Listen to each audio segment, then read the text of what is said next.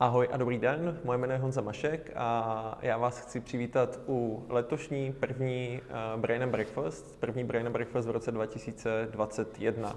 A vy asi už všichni, kteří jste si uh, zapli, ať už Brain and Breakfast nebo Red Button Edu, tušíte, uh, jaké bude téma, ale ještě předtím, než vlastně se budeme tomu tématu věnovat, tak já bych pustil znělku, abyste věděli, na jaký pořad jste přišli, co jste si naladili.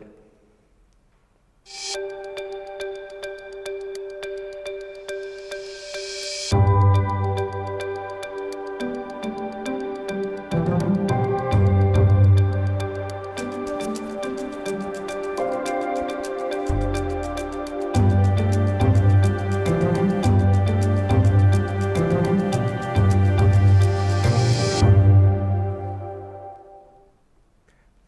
obecně eh, v Brain and Breakfast, potažmo v Red Button Edu, eh, věříme v interaktivitu a věříme v tom, že bychom chtěli skrz eh, ten náš obsah vás trošičku posunout dál a nejenom vás inspirovat, tak se nám to snad povede.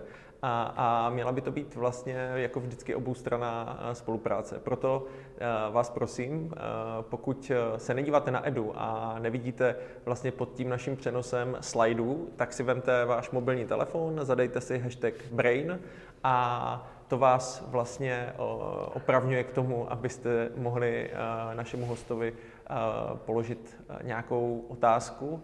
Myslím si, že budeme samozřejmě za ty dotazy rádi a rádi a jenom aby jsme, aby jsme vám dali čas a prostor, tak já tam zapnu, já tam zapnu první dotaz, abyste se mohli, abyste se mohli zapojit. Takže jste na snídaní poprvé, ano nebo ne? Vidím, že už tam je 27, 28 lidí, 31 lidí. Tak to je jenom taková, to je taková jako úvodní. Tak já bych se vrátil zpátky k té prezentaci. Vy ještě klidně dál hlasujte. My, my jsme rádi, když vlastně uh, ten posun je, jak jsem říkal, nejenom v roli té, uh, v té inspirace, uh, takže jsme pro vás připravili takový dotazník, co si z toho odnášíte. Máte ho samozřejmě i uh, v, v, vedle materiálu z, z téhleté snídaně. Jsou tam takové jednoduché otázky, abyste si schrnuli to, co jste, co jste dneska slyšeli a třeba to sdíleli s někým ze svých kolegů. My ve standardním módu, kdy se můžeme potkávat, tak tady ještě děláme takové kolečko a vlastně ve firmách, kam vysíláme, tak to kolečko dělají taky, kde si o těch věcech povídají. Teď to můžete udělat třeba skrz Zoom nebo Skype. Jsou tam otázky typu, co vás třeba překvapilo. Eh, takže, takže tohleto, tohleto je to kolečko. A já jsem si udělal uh, na tu první snídani v letošním roce takový malinký experiment, kdy jsme se uh, s Danem, s naším hostem domluvili. Uh, Dan dělal v roce 2019, mám pocit, že to bylo rozdělení svobodou, byl to, byl to velký sociologický průzkum, kde jsme se jako společnost rozdělili na nějakých šesti základních tříd. A já bych se vlastně chtěl zeptat, uh, a to trošku ukáže, kdo si tu přípravu udělal a kdo ne, ale chtěl bych se vás zeptat, uh, vlastně, uh, když jste si vyplnili tu kalkulačku, tak do jaké třídy, do jaké třídy, vás, to, do jaké třídy vás to hodilo? Tak zku, zkuste, zkuste, nám, zkuste nám říct a zase, zase, nám, zase nám zahlasujte. Zatím vidím, že tady A už, už, už, už prvních pět, šest, ohrožená třída dokonce. Mm-hmm. Já, jsem si, já jsem si tak typoval, že tam asi nebudou v, v té naší bublině, která se na Brain and Breakfast dívá, že tam nebudou zastoupeny všechny ty skupiny, tak, tak, tak eh, budu vlastně zvědav, jak tenhle ten, jak tenhle ten experiment dopadne. Já bych už, eh, já bych už teďka vlastně pozval na pomyslné pódium našeho hosta, abych nebyl moc dlouhý a pozvu Dana Prokopa. Dané, ahoj. Ahoj, ahoj. A vezmi, vezmi místo. A Dobrý den, zdravím. Já ti předám, já ti předám tady tenhle ten pomyslný, uh, pomyslné žezlo. Uh, chtěl bych tě přivítat. Uh, myslím si, že ten ohlas toho eh, tématu tvé knihy a tak eh, jako, jako dal, dal znamenat zájem velkých divákům. Takže já to nebudu dlouho eh, obkecávat, je to tvoje a prosím, zkusme využít tu hodinu k tomu, aby jsme se dozvěděli něco nového. Já věřím tomu, že to bude spousta aha momentů. Takže, takže je to tvoje, děkuji. Tak super, tak dobrý den, já děkuji za pozvání. Já teda můžu se pohybovat o svou prezentací. Tak, já jsem ji nazval Slepé skvrny, protože tak se jmenuje ta moje knížka. A e, bude to prezentace, která je o nějakých jako skrytých podobách chudoby, nerovností v Česku. Protože já si myslím, že jako, e, ta pointa té knížky je, že na tom nejsme jakoby špatně, že nemá cenu e, být úplně skeptický, ale zase hodně těch problémů jako neřešíme a hodně těch problémů je schovaných za takovými jednoduchými čísly a proto je neřešíme, jo? protože vlastně e, to, že nedokážeme se o těch problémech bavit upřímně, tak vede k tomu, že je neřešíme a že se nám rozpadá ta důvěra ve společnosti a podobně. A, takže jsem ji nazval podle té knížky a chtěl bych se věnovat nějakým šesti tématům, které v té knížce jakoby eh, se objevují, což je vlastně chudoba a jak ji měřit. Eh, potom, jako, jak vlastně tu chudobu pomáhají redukovat daně eh, a nějaký, nějak, nějaký jako skrytý, skrytý věci za nerovnostmi, jako je struktura inflace. Takže to je jako věc, která se týká příjmů a chudoby a příjmů domácností a podobně. A potom je dru, eh, druhá část, která se týká vzdělávání a regionálních nerovností, což se hodně týká toho, jak se z té chudoby můžeme dostat a nakolik je ovlivněná tím, kde se narodíme eh, a podobně. A potom jakoby třetí část se bude týkat eh, dopadů té nerovnosti na postoje, to, že existují tak jako neekonomické nerovnosti, o tom mluvil Honza, vlastně to se týká to rozdělení svobodou, že se lišíme taky v tom, jaký máme třeba sociální kapitál, jak se, jaké máme konexe ve společnosti a podobně. Takže jakoby to jsou témata té mojí prezentace. Jak říkám, jako není to, nechci ukazovat, že jsme na tom prostě hrozně špatně, ale že eh, je tam hodně jako detailů, eh, které je třeba řešit, když se bavíme eh, o těch nerovnostech. Jo. A První teda téma je chudoba a jak se měří, protože to je jako, jako zajímavé, že to, jak něco měříte, tak se hodně promítá do toho, jak se o tom bavíte. A toho, jak se o tom bavíte, potom se promítá do toho, jestli to řešíte nebo ne. Takže vlastně jako i to měření uh, docela dobře ovlivňuje tu realitu. Jo. Uh, uh, jsem trošku citoval nějakou fyziku prostě uh, první poloviny 20. století, kde tohle to jako tematizovali ve fyzice, ale, ale ono to vlastně platí i v té sociologii, tohle ten, tohle ten vztah toho měření a té reality. Jo. Uh, Honza mi řekl, ať udělám otázky, eh, budou tam tři otázky anketní eh, v té prezentaci, na které zkusím odpovědět, eh, odpovědět a vy, vy, vy o nich můžete hlasovat. Jo. A první ta otázka, která by mě zajímala, co si myslíte, je, jestli si myslíte, že relativní příjmová chudoba, tak jak ji dneska publikuje Eurostat, byla v komunistickém Československu vyšší než dneska. Jo, takže pokud si myslíte, že ano, tak hlasujte ano, pokud ne, tak ne. Eh, já vám řeknu teďka, jak se ta příjmová chudoba měří a co znamená a jaký má úskalí a potom si řekneme odpověď na tu otázku vlastně. Jo. Tak, jak se měří chudoba? Eh, jsou takové jako čtyři přístupy k měření chudoby, které se liší dvouma osama. Eh, to měření může být objektivní nebo subjektivní. Jo? Můžete změřit, jaký člověk má příjmy, nebo se můžete ptát na to, jak se cítí. To je jakoby objektivní a subjektivní. A potom druhá osa je absolutní a relativní. Eh, můžete eh, mít relativní měřítko, nakolik se liší od eh, dalších lidí v té společnosti, nebo absolutní, jestli mu třeba z těch příjmů zbývá 2 dolary denně na nějaký živobytí a podobně. Jo? To je taková ta celosvětová chudoba, když se měří. Tak a ta Chudoba, o které já mluvím, ta je v tomto segmentu objektivních a relativních měření, jo? takže vlastně ona vychází z příjmů, z něčeho objektivního, ne z pocitu, a vychází, ale, ale je relativní. Jo? Je, to, je, to, je to ukazatel, který se stahuje k tomu, co je eh, běžný v té společnosti. A ona vlastně říká, eh, tohoto číslo asi hodně znáte, že v, v příjmové chudobě je 9 až 10 Čechů. Vy ho znáte, protože je to každý půl rok v médiích, eh, že to je nejnižší v Evropě tohoto číslo. A každý půl rok vlastně slavíme, nebo jsme slavili dlouhou dobu, že jsme jako na tom v chudobě nejlíp v celé Evropě.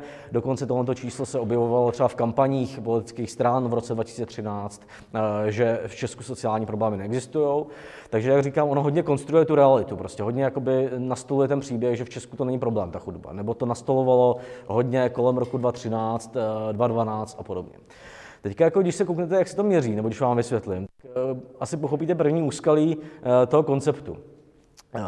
Tohoto číslo ukazuje, kolik procent domácností je pod 60% eh, mediánového příjmu v té dané zemi. To znamená, že si vezmete české domácnosti, vezmete si jejich příjem přepočítaný na eh, takzvanou spotřební jednotku, což je velikost domácnosti, vezmete si medián, to znamená, že polovina domácnosti je na to, polovina pod to, a z toho mediánu uděláte 60%. Jo?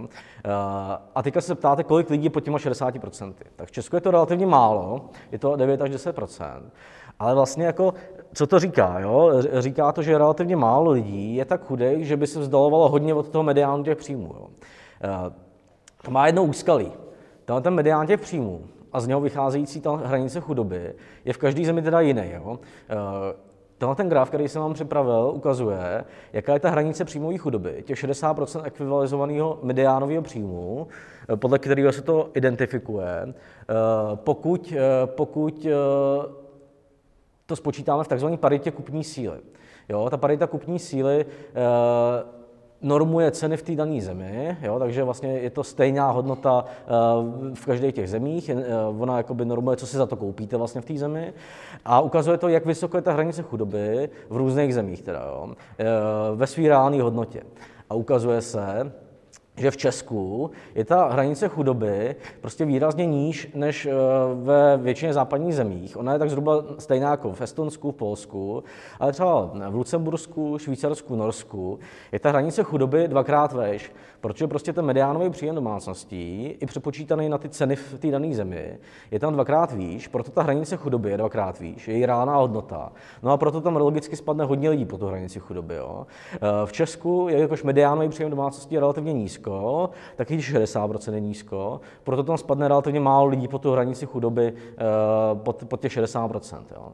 Takže vlastně jako země, které jsou celkově eh, trochu chudší, mají tu hranici chudoby níž a když mají zároveň nějaký systém, jako třeba rovnostářský důchody, jako máme v Česku, který vytáhnou ty lidi na těch 60%, tak jim vyjde, že mají nízkou relativní příjmovou chudobu. Jo. To znamená, jako pointa toho ukazatele je, že on je naprosto nesrovnatelný v zemích že ten německý chudej nebo ten lucemburský chudej je zhruba na úrovni českého středně příjmového člověka. Jo? Naopak eh, člověk, který je chudej v Rumunsku podle tohohle, je prostě naprosto absolutně uh, chudej v českých poměrech a je mnohem chudší než český chudý. Jo? Takže vlastně uh, absolutní, absolutní srovnání tohoto ukazatele e, mezi zeměmi je, je nemožný a přesto ho tak využíváme. Jako jo. Takže tohoto podle mě hodně ovlivnilo debatu o chudobě mezi lety 2010 až 2017 zejména prostě. E, ten neustálý příběh, že v Česku ta chudoba neexistuje, prostě není pravdivý. Jo. Jak by to šlo udělat jinak, je, že spočítáte ty 60% mediánového příjmu ne na úrovni Česka, ale na úrovni celé Evropy. Eh, to znamená, vezmete si příjmy všech evropských domácností a spočítáte, eh, teď mi padá ta růžka, to se toho omlouvám, jestli musím narovnávat, a spočítáte eh, spočítáte příjmy všech evropských domácností, z nich uděláte medián, 60% toho mediánu v té paritě kupní síly a řeknete, kolik procent lidí je pod nějakým jako standardem, 60% standardů v Evropě.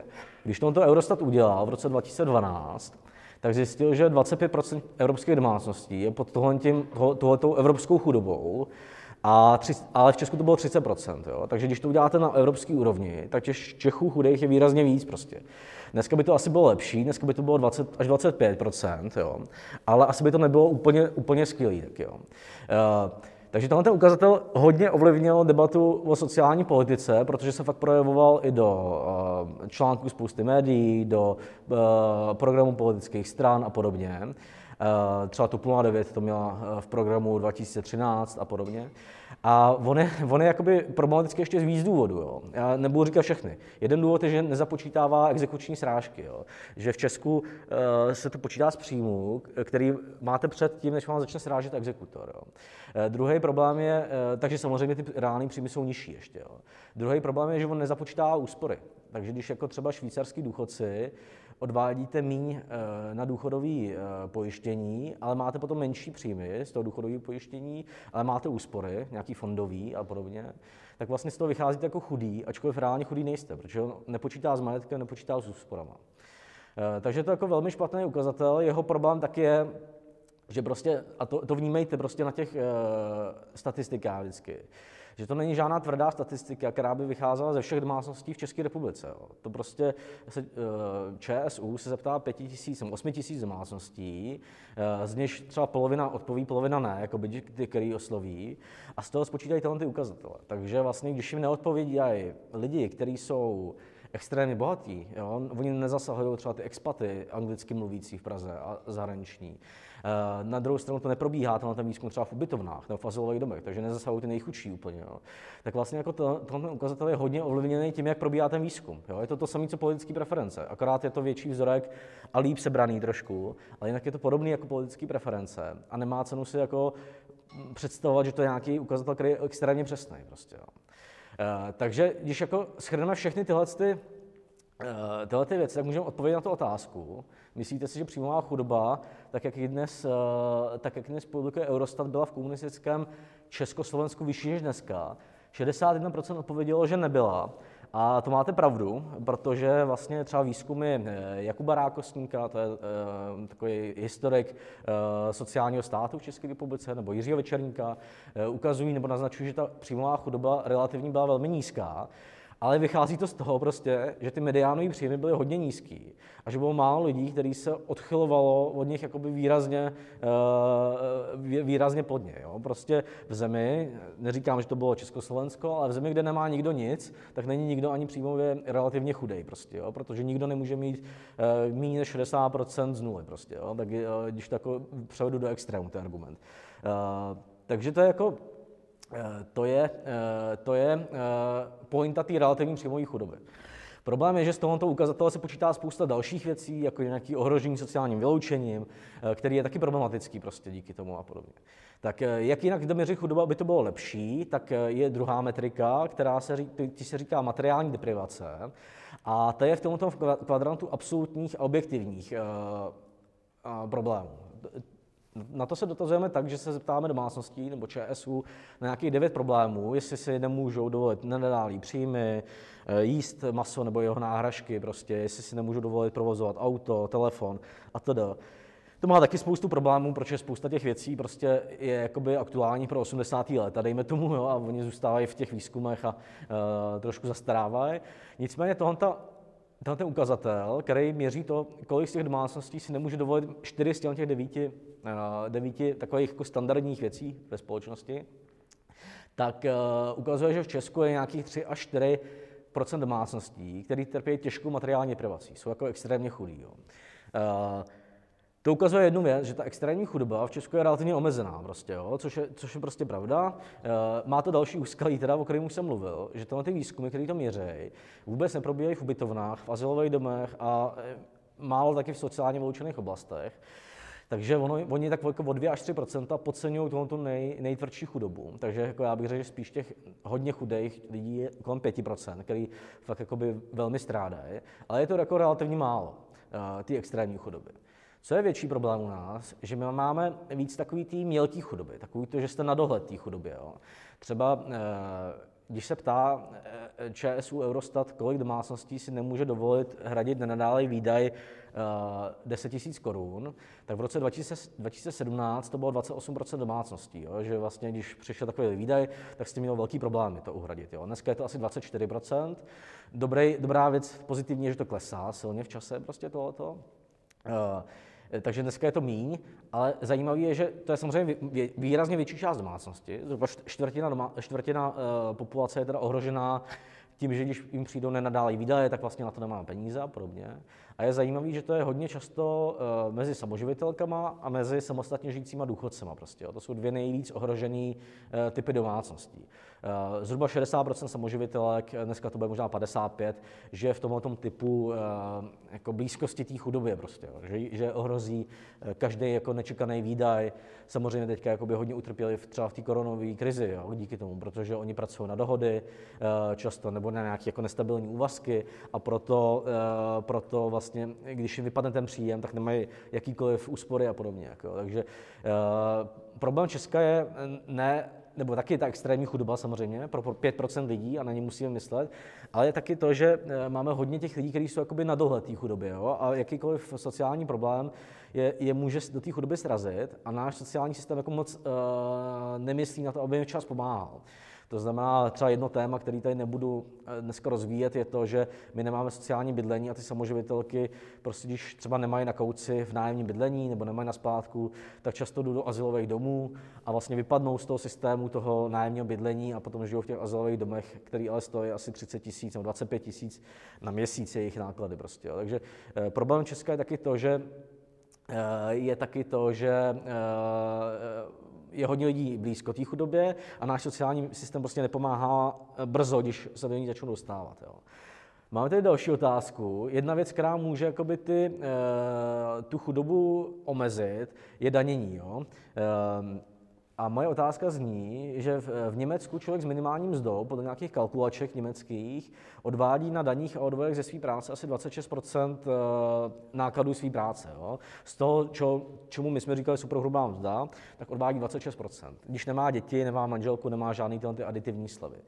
A moje otázka je zní, zní, kolik myslíte, že to je v Česku? A možnosti, možnosti jsou 20% 26, 32 a 38. Jo. Tak uh, si o tom potom řekneme za chvilku, teďka můžete hlasovat, eh, protože vy hodně můžete samozřejmě ovlivnit eh, to, jak jsou ty lidi chudí, eh, i tím, jak, kolik jim berete na těch daních a odvodech, jakoby, jo, tím nízkopříjmovým. Tak tohle otázka míří, míří k tomuhle tomu tématu.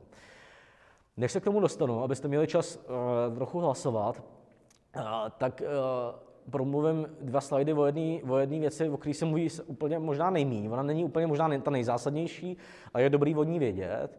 A to je struktura inflace. Dan Minich, ekonom, jednou jí nazval, že to je skrytá zlodějka v domácnosti chudých lidí, jo, v jednom svém blogu. A co tím myslel? On tím myslel to, že e, inflace v Česku je relativně nízká. Ona je podstatě odpovídá tomu, na co cílí ČNB, těmi dvou procentům dlouhodobě. Jo, za 15 let, to vidíte nahoře na tom grafu, tak za 15 let eh, v Česku vzrostly ceny eh, o 32%, to znamená zhruba o 2%, o 2% za rok, eh, trošku méně prostě, jak se to kumuluje. Takže, takže to vlastně není nějaká hrozná inflace, je v podstatě stejná jako v průměru Evropy, kde to bylo 28%. Jo. Eh, problém toho je, že ta inflace v Česku je tažená několika položkama. Jedna jsou potraviny, které zrostly o 45% za těch 15 let a v průměru Evropy to bylo 34%. Jo. A druhý je bydlení. Jehož ceny, kde jsou energie, elektřina, nájmy a podobně, jehož ceny zrostly o 74% a v průměru Evropy to bylo 43%. Jo. Takže víc než ve zbytku Evropy je eh, ta inflace tažená potravinama, bydlení a třetí náklad, který tady nemám, jsou výdaje na zdraví. Jo. Do toho bydlení eh, se počítají zejména ty nájmy, energie, elektřina, topení a podobně. Eh, potraviny to asi nemusíme vysvětlovat. Pointa tohohle toho je, že eh, chudí domácnosti, důchodci domácnosti s dětma chudí, vydávají za tyhle tzv. povinný mandatorní výdaje domácností větší část svého rozpočtu než domácnosti, které jsou bohatý. Jo? To znamená, když se zvyšují ceny těch typů výdajů, tak to víc zasahuje tyhle chudý typy domácností. Tak, čemu to vede? Vede to k jedné zajímavé věci. My jsme si, jako zvykli jsme si říkat, že v Česku jsou malé příjmové nerovnosti, eh, to je pravda, a že ty příjmové nerovnosti v podstatě nerostou. Eh, to je taky jako pravda, že oni rostou velmi málo. To vidíte, ta modrá, modrá křivka, to je poměr toho, kolik má 10% nejchu, nejbohatších domácností oproti 10% nejchudších. Jo. Eh, v roce 2005 to bylo asi 4, že mají asi čtyřikrát víc, ty 10% nejbohatších, potom to stouplo asi, že mají asi pětkrát víc v roce 2013. Já už to nemám dál, ten ukazatel, protože on popisuje hodně tu ekonomickou krizi. Jo. A e, takže ty příjmové nerovnosti jakoby nerostly. Ale pointa je to, že když počítáte příjmy nad to, co potřebujete na uhrazení základních existenčních výdajů, já jsem to definoval tak, že to jsou příjmy nad to, co nejchudší část české společnosti dává za právě potraviny, bydlení a zdraví. Jo? Takový ty existenční výdaje, které si nemůžete odpustit a jsou definovaný tím, co za to dává nejchudší část společnosti. Když to počítáte z příjmů nad tyhle existenční výdaje, což je ta červená křivka, tak zjistíte, že tahle ta nerovnost roste výrazně rychleji, protože oni se trošku roste nerovnost příjmů, ale roste to, co, co jsou tyhle ty nutné existenční výdaje, protože se zvyšuje ta cena toho bydlení a těch potravin. Jo. Takže to my, většina jakoby z nás, kterými asi posloucháte, vlastně ve svém rozpočtu moc nevidíte. Asi z toho bydlení jste to pocítili některý teda, jako jo. E, mimo jiný teda v tom, že v Praze už tak si dneska pořídí bydlení, pokud ho nemáte, tak je výraz, jako neúplně easy. E, ale e, ty chudší domácnosti, ty výdaje za to bydlení, za ty energie, nájmy, topení a tyhle ty věci, pocitují velmi silně prostě. Jo. A ta nerovnost v tom, co jim zůstane na ty existenční výdaje, se vlastně zvyšuje výrazně rychleji, než ta základní nerovnost těch příjmů. Jo. Takže to, a to je, jakoby, tahle ta nerovnost určuje ten pocit můj, jo, protože to, že jsem zaplatil za topení, mi žádný pocit luxusu nebo nějaký dobrý životní úrovně nedává prostě. Jako, jo. Takže ta nerovnost asi hodně určuje to, jak se cítíme. A já s tím vysvětluji taky to, že v roce 2000 13 byl takový ten negativní sentiment hodně, eh, že je třeba velká inflace. A ta inflace byla jako relativně malá, ale bylo to, to tím, co je ve střevech té inflace, jo, tou, tou strukturou prostě. Jo. Tak, jak chytře daníme? Chytře jsem dal do úvozovek, protože eh, podle mě to moc chytře není eh, a směřovala k tomu ta otázka a teďka vám něco ukážu. Tohle, je, eh, tohle ukazuje, kolik bereme z různých typů mest, z, media, z minimální mzdy, to je to světle modrý, z mediánové mzdy, to je to střední, a z trojnásobku průměrné mzdy, kolik bereme na daních a odvodech, jo? kolik procent, lidí, eh, když ten člověk jako nemá děti, nemá stavu na manželku a podobně, kolik mu vezmeme eh, z těch typů mzdy. A vidíte napravo, že na Sloven, v Německu se z té se minimální mzdy bere nějaký 26% takovým, takovým to člověku. Ono trošku závisí na tom, kolik mu je let, v Německu a podobně, ale je to asi 26%. A z těch velkých mest je to asi 47%. Jo.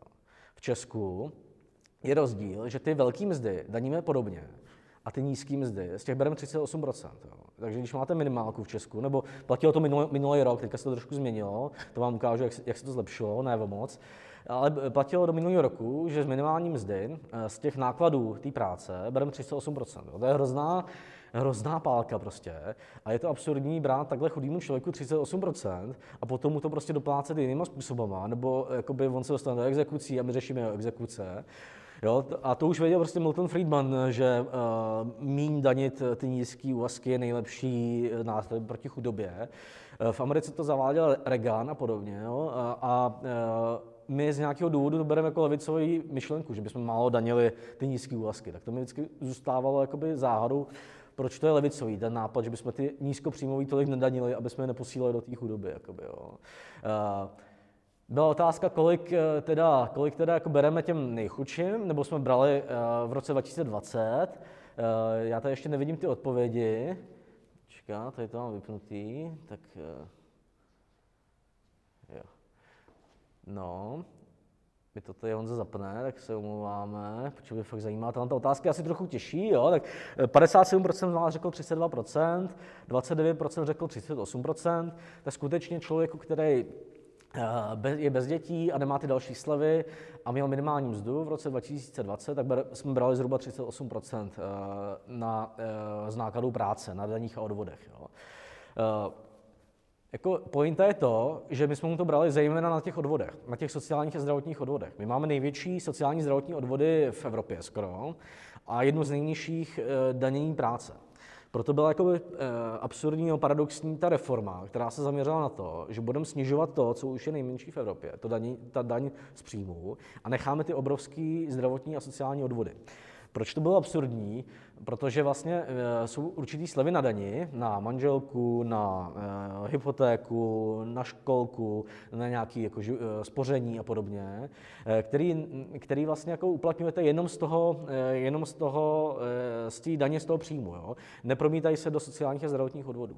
Takže když snižujete tu daň z příjmu, tak zároveň uzavíráte možnost lidem, aby uplatnili tyhle ty slovy. To znamená, že jakoby chudým lidem vlastně vůbec nepomáháte, protože oni stejně už jakoby daně neplatí, oni je vyčerpali těma slevama a platí hodně ty velké odvody a pomáháte vlastně jako selektivně těm bohatým, když to snižujete, jo? Tu, tu, tu, tu, tu procentuální sazbu. Eh, dobrá reforma by spočívala v tom, že buď to jako začne měnit trošku poměr odvodů a daní z příjmů, anebo v tom, co jsme navrhovali my eh, s ideou, to je ta varianta konzervativní, eh, že uděláte slevu na daně větší, dneska je sleva asi 24 tisíc, teďka se to zvýšilo v tomhle roce na, myslím, 27 asi, nebo 28 tisíc, ale tuhle tu slevu převedete takzvaně do bonusu, že se, když ji nevyčerpáte, tak se odečítá od těch sociálních a zdravotních odvodů. Jo? Je to vlastně inspirovaný trošku právě tím, co eh, je v Americe ten eh, eh, věc, kterou už zaváděl Reagan, že, se hodně, že jsou jako relativně velké slevy na daně, které vám redukují ty, ty daně těm nízkopříjmovým lidem. Jo. A my jsme navrhovali takovou variantu, to je ta modrá čára, to konzervativní, která by snižovala těm nízkopříjmovým zdanění z nějakých průměru tomu nejnižším pětině ze 37 na 33 Snižovalo by to trošku i těm bohatým, ze 44 na 42,5, no to vidíte, to vidíte napravo, eh, ale vlastně by trošku by zvýšila tu progresi, tím, že by snížila zdanění těch chudých lidí. Jo. Vláda místo toho, a tohle je ta původní, původní návrh vlády Andreje Babiše, udělala to, že snížila ty sazby, tím výrazně, jako velmi málo pomohla těm chudým, kteří už jako ty daně neplatí, a hodně pomohla těm nejbohatším. Jo. Takže vlastně ona snížila ty daně těm nejbohatším, těm chudým eh, to snížila taky, ale jako relativně málo, protože ty už ty daně neplatí. Oni by potřebovali uh, uříznout z těch odvodů. Uh, trošku to zlepšil prostě návrh uh, Pirátů, který tam přidali slevu na dani, ale tím, že nepřechází do toho bonusu, tím, že když ji nevyčerpáte, tak stejně jako se vám neodečte z těch odvodů a z těch uh, zdravotního a sociálního, tak to zlepšilo jenom trošku. Pořád prostě platí to, že ty eh, nejchudší lidi v Česku budou platit kolem 36% na těch daních eh, z nákladů práce a že to výrazně víc pomohlo ta reforma těm nejbohatším. Takže jako eh, jsme udělali reformu, která sice snižuje zdaní práce, což je podle mě dobře, protože je obrovský, ale je to hodně málo muziky za hodně peněz, protože to snižuje hodně těm příjmovým skupinám, které jsou střední a vyšší a relativně málo ty nejchudší pětině. Prostě, jo. Takže vlastně ty základní problémy, o kterých jsem já mluvil, to, že i pracující člověk je na, na dohled chudoby, to, že samoživitelky jsou vytlačované do různých dohod, protože když máte v Česku částečný úvazek, tak z něho obrovskou část zaplatíte na e, daních a odvodech, tak jsme tu reformu vlastně vůbec nevyřešili. Jo. E, což je škoda, je, je to škoda i proto, že vlastně ta reforma eh, ze, ze strany vlády, tam nebyla jediná analýza. Jo? Oni, jako my jsme dělali nějaké analýzy s ideou a podobně, ale oni udělali takovou reformu, která bude stát 100 miliard ročně, bez jakýkoliv podkladové analýzy. Jo? Tak jako teďka si vezmete, že se udělá tak, takhle obrovská věc, která je důležitější než nějaký procento českých potravin a tyhle, ty, tyhle ty voloviny, které oni řeší, bez jakýkoliv analýzy dopadů. Jako. Tak eh, to jako trošku vypovídá o uh, české politice a je to asi to nejsmutnější, protože ta analýza dopadů by ukázala tyhle ty věci, o kterých my jsme mluvili. Prostě, no. Uh, tak a teďka jsem uzavřel tu příjmovou část, zhruba v té první polovině svého času a budu mluvit o tom, o, o rovnosti šancí, protože Eh, tohle to byly jako výsledky. Eh, dejme tomu, že asi možná bychom se shodli, že nemá smysl posílat lidi do chudoby tím, že, jim, že je hodně daníme, což děláme v Česku. Eh, možná bychom se neschodli v tom, co jsou jakoby správné míry nerovností v republice nebo ve společnosti, protože podle někoho by měly být vyšší, aby to motivovalo a aby by to bylo zásluhový a podobně. Ale co je jakoby důležité, je, že když máme nějaké nerovnosti, tak aby ty nerovnosti byly, odpovídaly nějakému talentu a vaší snaze. Jo? Což mimo jiný závisí na tom, eh, jaký jsou šance ve vzdělávání a jaká je mobilita eh, ve společnosti. A tam jako Česko země, my jsme teda země, která má relativně malé nerovnosti a relativně hodně sráží ty chudí, prostě příjmově, eh, tím daněním. Ale máme ještě jeden problém, že ta, že ta mobilita a ty šance v tom vzdělávání nejsou úplně rovný prostě. A zeptám se vás teda na třetí otázku, která se týká exekucí, o kterých potom budu mluvit. Vy víte, že exekuce se liší hodně jakoby v regionech českých. Jo? A teďka moje otázka zní, uh, ta míra těch exekucí hodně souvisí s neúspěšností ve vzdělávání. Kolik dětí tam končí předčasně základku a podobně. Jo? A moje otázka zní, kolik si myslíte, že rodičů je v exekuci v obcích s rozšířenou působností, to jsou taky menší okresy, těch nejchudších krajů, které mají největší míru neúspěšnosti ve vzdělávání. To znamená, v těch, eh, v těch ORP, který mají největší míru neúspěšnosti ve vzdělávání, kolik rodičů tam je v exekucích, v těch, v těch nej, nej, nejproblémovějších částech. Jo? A možnosti jsou 10 až 15, 15 až 20, 20 až 30 a e, více než 30. Jo? Tak, a to si potom řekneme, ukážeme si takovou mapu, kde si to ukážeme. Já se vrátím k tomu vzdělávání. Eh, jeden problém českého vzdělávání je to, že ono má jako průměrné výsledky, Uh, jde do něj jakoby trošku méně peněz, než bychom měli dávat, uh, ale má za těch omezený peníze průměrné výsledky. V takových těch testech, jako je PISA v deváté třídě, ve čtvrté třídě má lepší výsledky než v deváté třídě, my to hodně zhoršujeme tím druhým stupněm nějakým způsobem, jo. Ale má průměrné výsledky za omezené finance. Jo. Ale co je problém, že u nás to výsledky, třeba v té PISE, ten graf ukazuje na ose Y výsledky v matematické gramotnosti a na ose X je socioekonomický status těch dětí. Jo. Tak eh, jeden problém eh, v České republice je, že ty výsledky hodně závisí na tom socioekonomickém statusu eh, těch rodin, z kterých pocházejí. Na tomhle tom grafu to vidíte tak, že ta sklon té červené křivky, což je Česko, je větší než třeba sklon v Polsku, to je taková ta, to jsou takový, taková ta čárovaná šedá, a nebo v Estonsku, to je taková ta plná šedá. Jo. Tam ten sklon prostě je, je nižší než, než v České republice.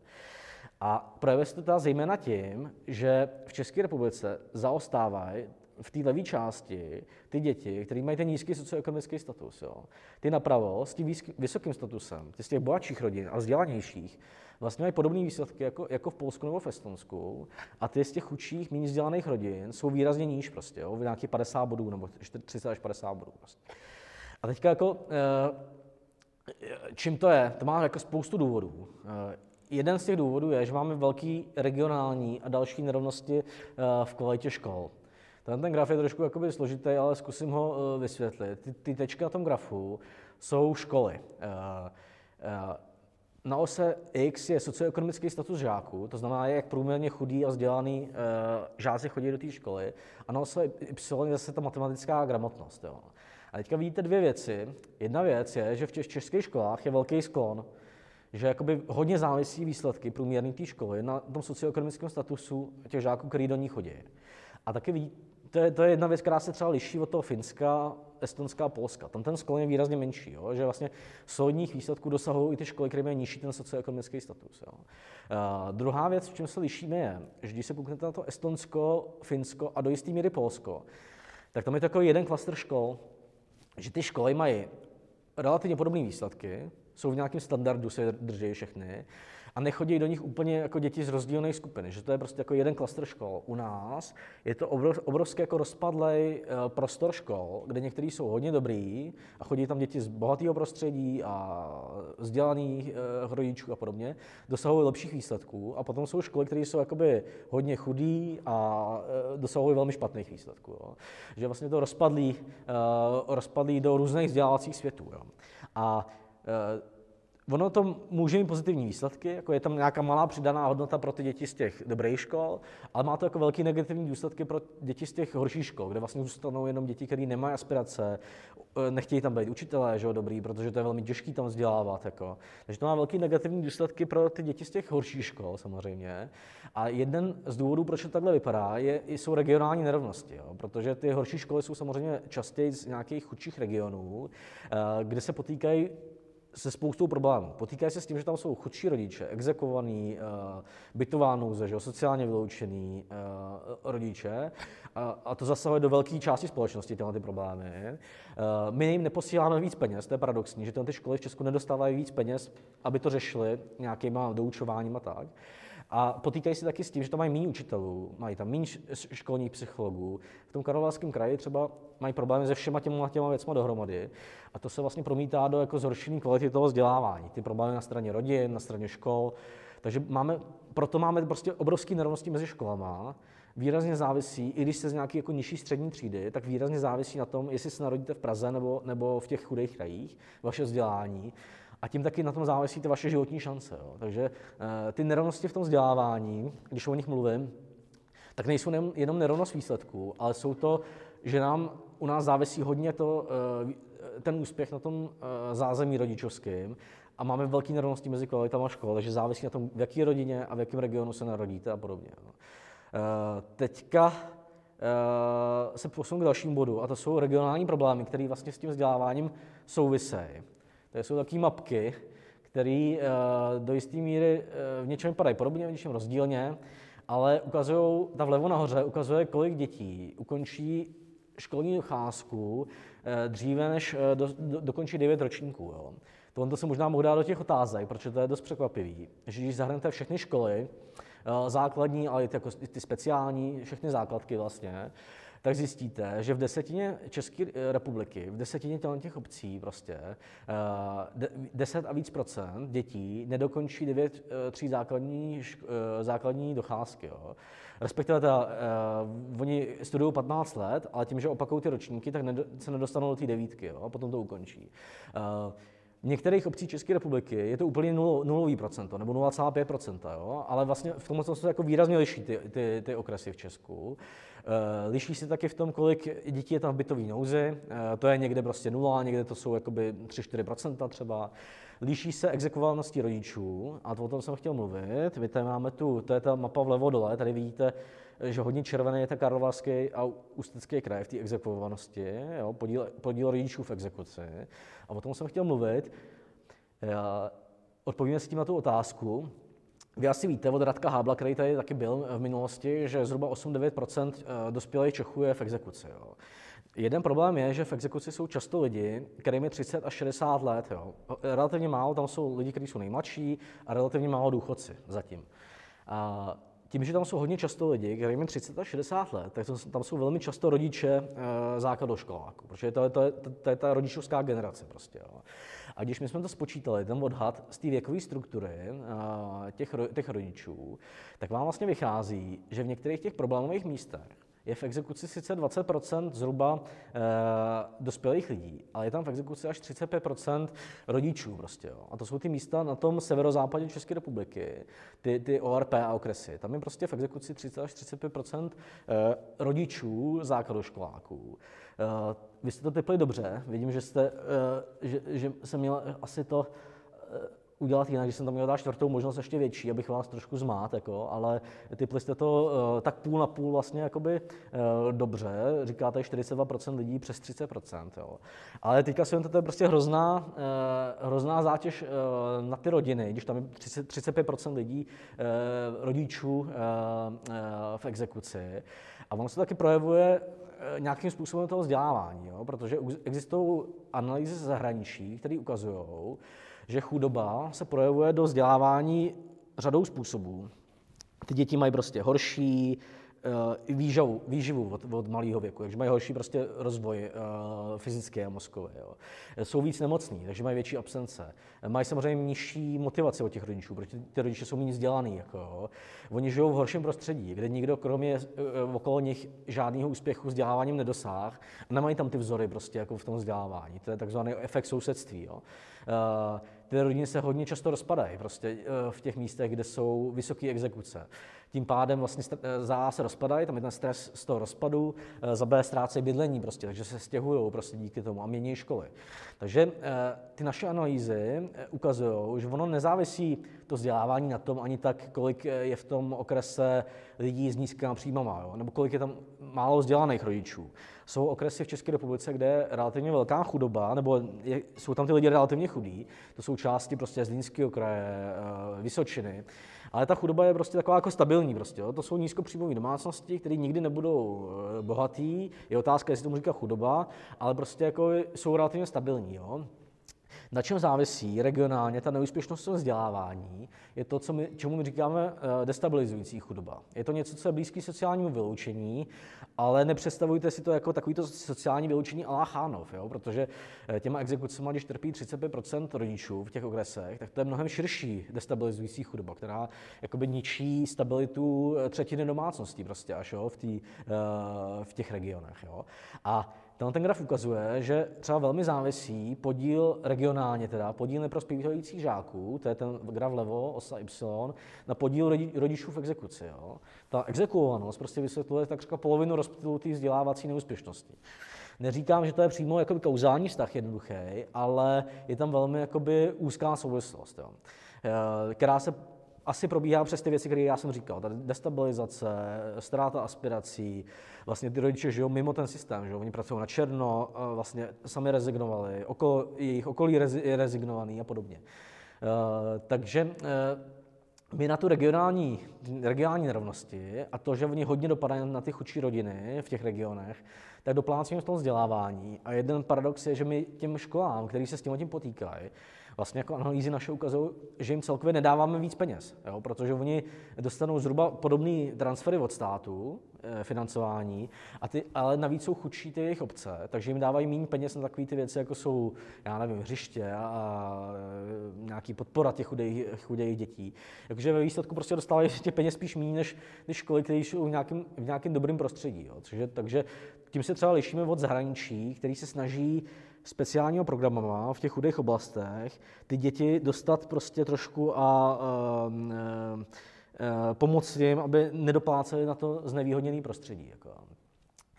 Takže jako jedna pointa je, že uh, máme relativně uh, malé nerovnosti, které ale jsou ve skutečnosti trošku vyšší, než si myslíme, ale že oni se hodně dědějí v tom vzdělávání prostě, jo, tím, že neřešíme jeho nerovnosti v tom vzdělávání.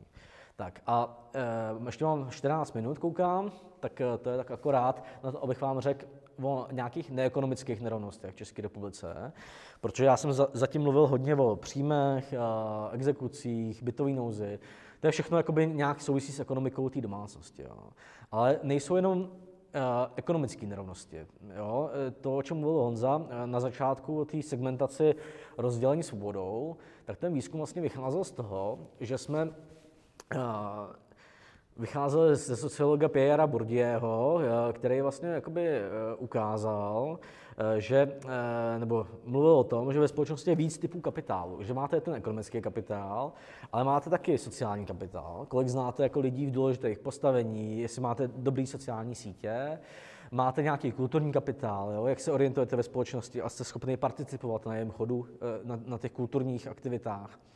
A tyhle ty věci jako hodně určují to, jak třeba ekonomicky rostete, jo? protože vlastně eh, k bytu, k vyřešení problémů finančních, eh, k nějakým věcem vám pomůžou ty kontakty. K tomu, abyste se dostali na lepší školu, vám pomůžou kontakty třeba. Jo? Takže vlastně lidi jako transformují ty různé typy kapitálu mezi sebou, akumulují je a ukazuje se i v těch našich datech, že třeba eh, to, jestli vaše dítě vystuduje vysokou školu, není závislý jenom na vašem příjmu a té ekonomice, ale také na tom sociálním kapitálu výrazně.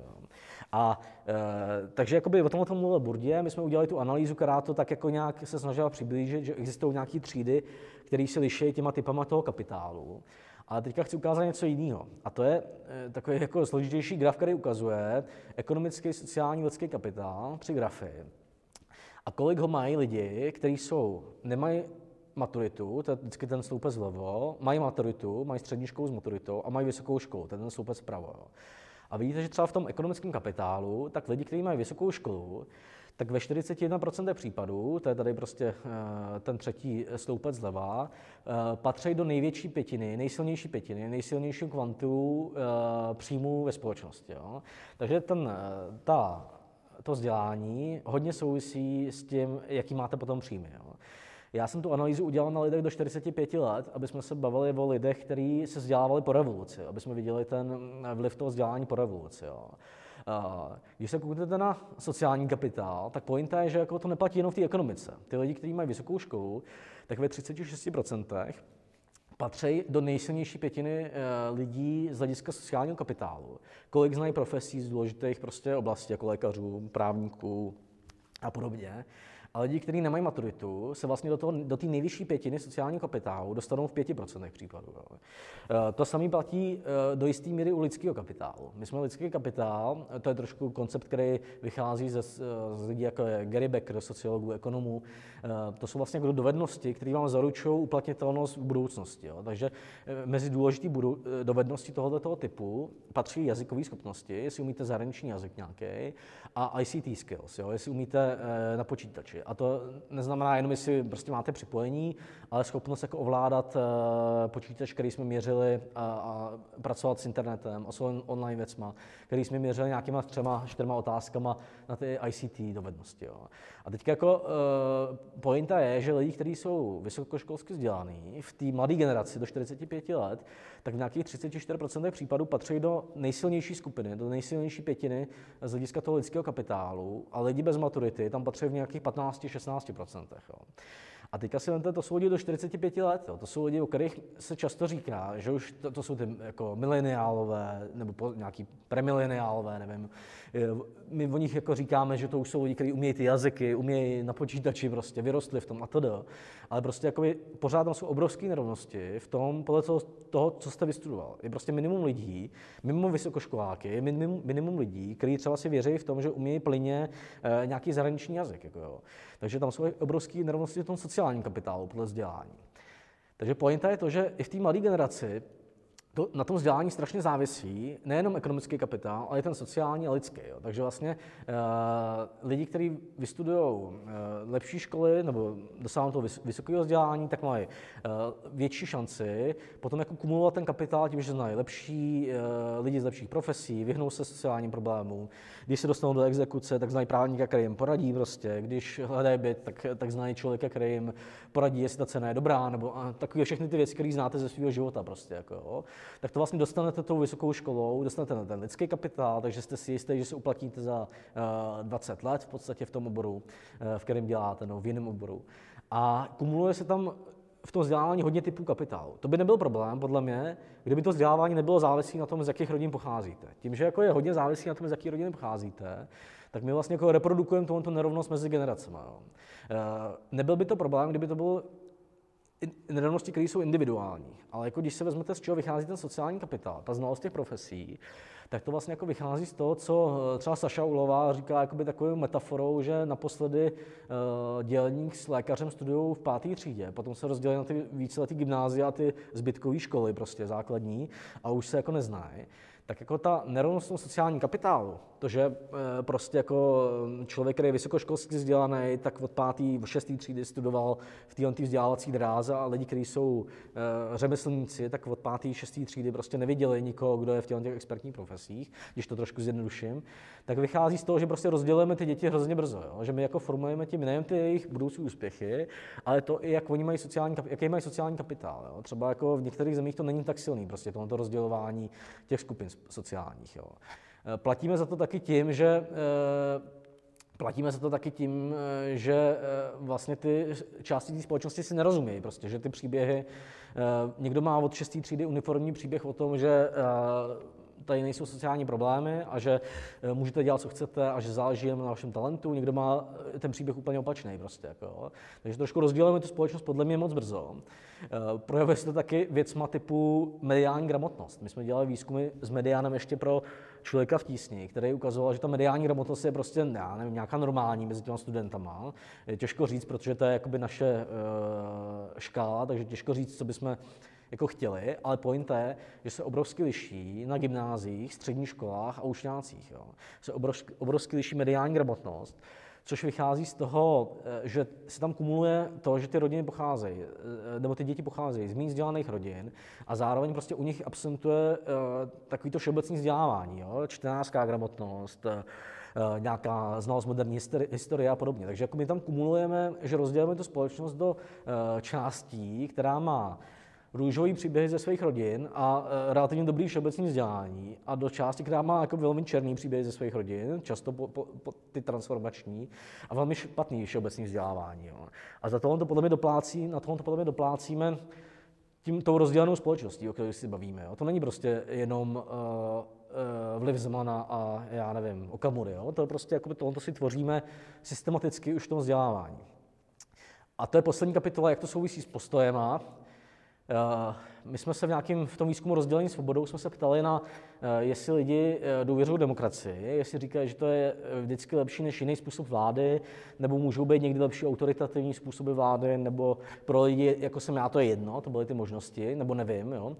A to jsou ty, jakoby, ty řádky a na, jako ty, ty, ty jednotlivé řádky, těch 0 až 10, se liší indexem kvality života. Jo. A to jsme spočítali z toho, jaký konkrétní kapitály mají ty lidi, jaký mají ten ekonomický, ekonomický kapitál, příjem majetek, jaký mají sociální kapitál, lidský kapitál, kulturní kapitál a jestli mají zkušenosti eh, s problémy, jako jsou exekuce, nezaměstnanost a bydlení. Jo. A vidíte, že tam je krásně prostě jakoby takřka lineární vztah, že ty lidi, kteří mají vysoké ty kapitály a nemají zkušenosti s těma sociálními problémy, tak prostě jako uh, relativně velká většina z nich odpovídá, že demokracie je vždycky lepší než jiný způsob vlády. A ty lidi, kteří mají nízký ty kapitály, ale navíc mají zkušenosti s nějakými problémy, problémy sociálníma, to jsou ty lidi, kteří mají tu nulu až uh, uh, trojku většinou, tak jakoby jenom asi 25% z nich říká, že, uh, že demokracie je vždycky nejlepší způsob vlády. Jo. Zajímavé je, že oproti našemu vnímání, který tak trošku jako pro, probíhá tím liberálním uh, diskurzem mediálním, ty lidi nejsou jako nějaký extrémní autoritáři. To nejsou jakoby fanoušci Vladimira Putina prostě a podobně. Jo. Eh, oni se liší tím, že velmi často říkají, že pro lidi jako jsem já je vlastně jedno, jaký je režim, jo. nebo že nevědí prostě. Oni ztrácejí lojalitu k té demokracii. Ne, že by prostě eh, chtěli zavedení totality zpátky, ale ztrácejí lojalitu. A eh, poslední graf, kterým chci ilustrovat to, že to vzniká už na těch školách, je to, že když se ptáme na podobnou otázku na středních školách, Eh, ptali jsme se na otázku pro člověka v tísni, jestli byl komunismus lepší než současnost. Jo.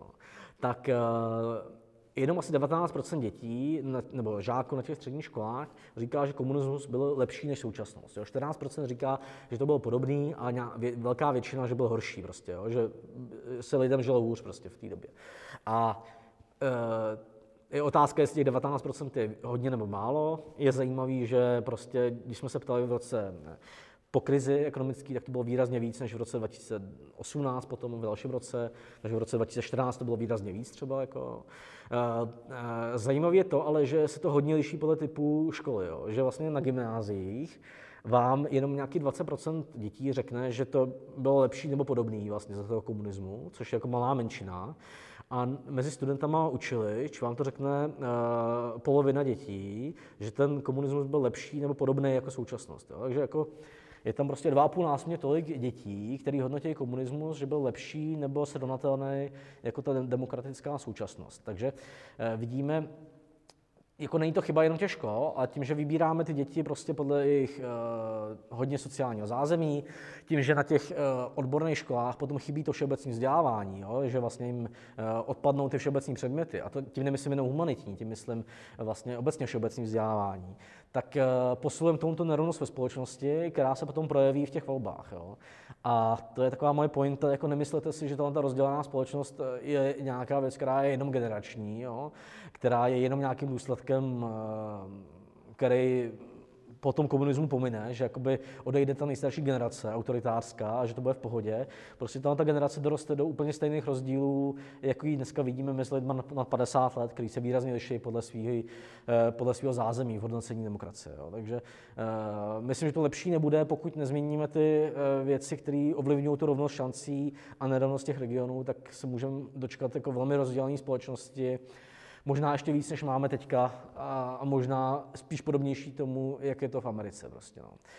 A e, Někdo říká, že ty slepý skody jsou depresivní, já jsem jenom chtěl říct, že prostě jakoby jsme na tom líp než většina zemí na světě samozřejmě. Jako větši, řada těch zemí věcí se zlepšuje, ta chudba se snižuje, ty nerovnosti v tom vzdělávání se bohužel spíš zhoršují nebo, nebo stagnují, takže něco se zlepšuje, něco se zhoršuje, ale e, všechno má svoje řešení prostě. Jo. Já jsem jich napsal 10 za sebe. Podle mě bychom měli prostě nedrtit ty chudý těma daněma. Jo? Nebrat z minimální mzdy 37% nebo 36%, kolik to bude teďka, ale 25% prostě. Jako. Uh, investovat do slabé části vzdělávání, jo? investovat do, do předškolního vzdělávání, do, do těch chudých regionů a podobně. Podle mě, co říkal tady Radek Hábl, je nutná ta uh, přístupnější odlužení a ta reforma exekucí. Když máte prostě 10% populace v exekucích a oni rezignovali na to, že participují na společnosti, velká část z nich, tak nikdy tu společnost jakoby zpátky jako dohromady nedáte. Jo. Podle mě je potřeba nějaká rozumná bytová politika. To znamená ne sociální bydlení pro 10% populace, nějaký obrovský kalon na vrbce, ale prostě obecní bydlení, podpora nájemního bydlení, třeba nižšíma daněma, eh, eh, kaucema, splátkou kaucí, eh, omezení a nějaký jakoby velmi malý sociální bydlení, aby ty matky nechodily do azylových domů, prostě, ale do nějakých obecních bytů. Podle mě, co je potřeba, potřebujeme udržet nějaký sociální stát na nějaký předvídatelný úrovni. My prostě nevalorizujeme životní minimum a ze všech dávek, které kdysi pomáhaly třeba pětině rodin s dětma, uděláme chudinskou dávku pro nejchudší 5%, prostě, jo, když to přeženu. Tím, že vlastně jakoby zmenšujeme ten počet lidí, kteří na něj dosáhnou. No. Eh, my potřebujeme prostě mít sociální stát, který pomáhá včas, jo, který trošku důvěřuje lidem, ne, ne to, že si o každý myslíte, že to podvede. Eh, to je možná poslední věc, kterou řeknu, abych to stáhnul k tomu současnému covidu. Jo. Já jsem vládě doporučoval už od října, ať zavede vyšší proplácení karantén, vyšší proplácení nemocenský, ať ti lidi se chodí testovat a jdou do té izolace, když, jsou, když mají ten covid, nebo můžou mít ten covid. A prostě jeden z těch argumentů, proč to nešlo udělat, je, že to bude zneužívat a tedy. My vlastně doplácíme na tu nedůvěru těm lidem tím, že jsme nebyli schopni zavíst jako efektivní politiku, která by uchránila desítky miliard a e, jako velkou spoustu životů. Jako. Tak e, jako důvodem pro to je, že náš sociální systém je nastavený tak, že lidem nevěří, prostě pošle do problémů a potom to řeší, místo aby jim trošku věřil a snažil se těm problémům předcházet. Jako. Takže my vlastně na tomu tu nedůvěru v tom sociálním systému potom hodně doplácíme. Doplácíme na ní třeba v tom covidu extrémně, jo, podle mě. Takže potřebujeme změnit ten mindset. Potřebujeme, aby, eh, aby se omezila ta nedůvěra mezi státem a občanem, což je největší podle mě důsledek toho komunismu, který se ale replikuje i tím, jak se chová ten stát prostě, jo, nejenom mezi lidma. No. Tak, tak tohle, jako když změníme, tak podle mě za 20 let můžeme být výrazně dál a uděláme nějaké další věci ve státní správě. No. Tak, eh, takže myslím si, že je dobrý si to přiznat ty problémy, ale je dobrý vědět o těch řešeních a tlačit ty politiky, aby něco z toho udělali. Tak to je za mě všechno, snad to bylo nějak zajímavý trošku.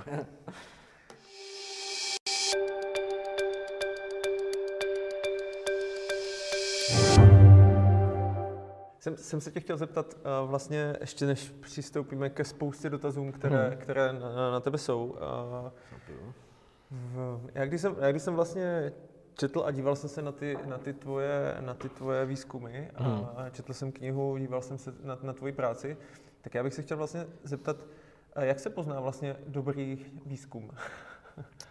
Hele, dobrý výzkum, je otázka, jak ho může poznat člověk, který tomu rozumí, protože tam je spousta detailů prostě, jo, jako eh, jeden detail, který třeba řeknu, je, že my často říkáme, že ten výzkum je reprezentativní, jo, ale když děláš třeba volební výzkum, tak on musí být reprezentativní reprezentativní, to, to znamená, musí odpovídat složení společnosti z nějakých specifických kritérií. Jo. Musí tam být třeba dobrý poměr důchodců, uh, OSVČ a nezaměstnaných, protože tyhle ty lidi volejí úplně jinak. Jo. A když tam nemáš prostě 9% OSVČ, což je zhruba ve společnosti nebo v populaci dospělí, a máš tam 3%, tak podceníš pravici. Jo. Nebo když tam máš uh, eh, 40% důchodců místo 28 nebo kolik jich je, tak jakoby přeceníš levici. Jo. Tak Třeba ta reprezentativita není jenom o, eh, o tom, eh, jestli tam je dobře 50% mužů a žen prostě. Jako, takže to jsou takové detaily v té reprezentativitě. Jo. Třeba uh, americký výzkumy podle mě teda selhávají v jednom problému, že oni tohoto málo řeší relativně. A oni řeší, že tam je dobrý věkový složení těch lidí a dobrý vzdělanostní složení těch lidí. Jo. Ale už neřeší to, že třeba mezi lidmi nad 50 let bys měl nějaký vzdělanostní složení, prostě, jo? že máš jakoby správný poměr vysokoškoláků nad 50 a pod 50 podle společnosti. Jo? Protože když dosáhneš ty reprezentativity tak, že máš hodně vysokoškoláků nad 50 a málo pod 50, ono to vypadá jako zdánlivě dobře, tak tím jako nadreprezentuješ to Bidena výrazně, jo? protože vzdělanější starší voliči volají eh, demok- eh, Bidena jako často, méně vzdělaný Trumpa a dole to jako vlastně tolik nesouvisí v, v těch nízkých věkových kategoriích.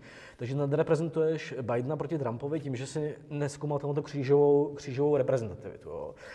Takže to jsou taky jako detaily, ale řekl bych pro lidi, který, uh, jako pro diváky, kteří se v tom zase tak nevyznají, tak se koukat na, jestli ta agentura je, nějak spolupracuje eh, se SIMARem, se Združením eh, agentur, jestli mm-hmm. to bylo sbírané eh, nějakou metodou, která je důvěryhodná, jestli je to, když tam píšu, že to je reprezentativní, jestli jakoby popisují, jak reprezentativní to je. Jo. Samozřejmě, jestli to je na 300 lidech nebo na tisíci, jo, ale to bych řekl, že možná jakoby spíš sekundární ta velikost toho vzorku. Takže koukat jako na to, jak ta agentura popisuje a jak se ptá na ty otázky samozřejmě, jo, tak jako Dá, dám příklad, když, a to není vždycky, tam není vždycky jako nejlepší řešení. Jo? Když se dneska ptáte, měl byste zájem se očkovat, tak ti řekne prostě 40% lidí ano. A když se ptáš, nechal byste se očkovat, ti řekne 50% lidí ano. Protože ten zájem je trošku něco jiného, než nechal byste se. Jo? A teďka si musí ten člověk jako přečíst, přečíst tu otázku a zamyslet se na tom, jako, o čem to vypovídá. Tak eh, zájem vypovídá spíš o tom, že se bude někam dobrovolně registrovat. Nechal byste se, vypovídá spíš o tom, když ti zavolá praktik, jestli to nechceš jakoby udělat, jo? tak jako... A jak to vypadá? Dělali jste takový výzkum? To, to jsem říkal reálné čísla, jo? jo to, no. Tohle to je reálné no. číslo, takže no. to, to jste dělali. Aha. 50%, 50% nám říká 51, jako nechal byste se, Aha. a když to dělá STEM a, a dotazuje zájem, tak je to po 40 třeba, jo? nebo kolem 40. Takže tam je prostě rozdíl, který není e, chyba ani jedné té agentury, je prostě trošku vysvětlitelný tím, e, na co se ty agentury ptají. Jakoby, no. Dane, že, že zůstanu u tohoto tématu na malou chvilku. Jak to vypadá v, jako v okolních zemí? Na to se taky díváte třeba z hlediska té vakcinace? No, vě, jako liší se to. Je, většinou je to, jako co já znám, tak v Německu a, a podobně je to vyšší prostě. Mm-hmm. Problém trošku je, že u nás to moc nestoupá. Prostě my jsme to dotazovali v září, v prosinci a v lednu na panelu úplně stejných lidí tu otázku.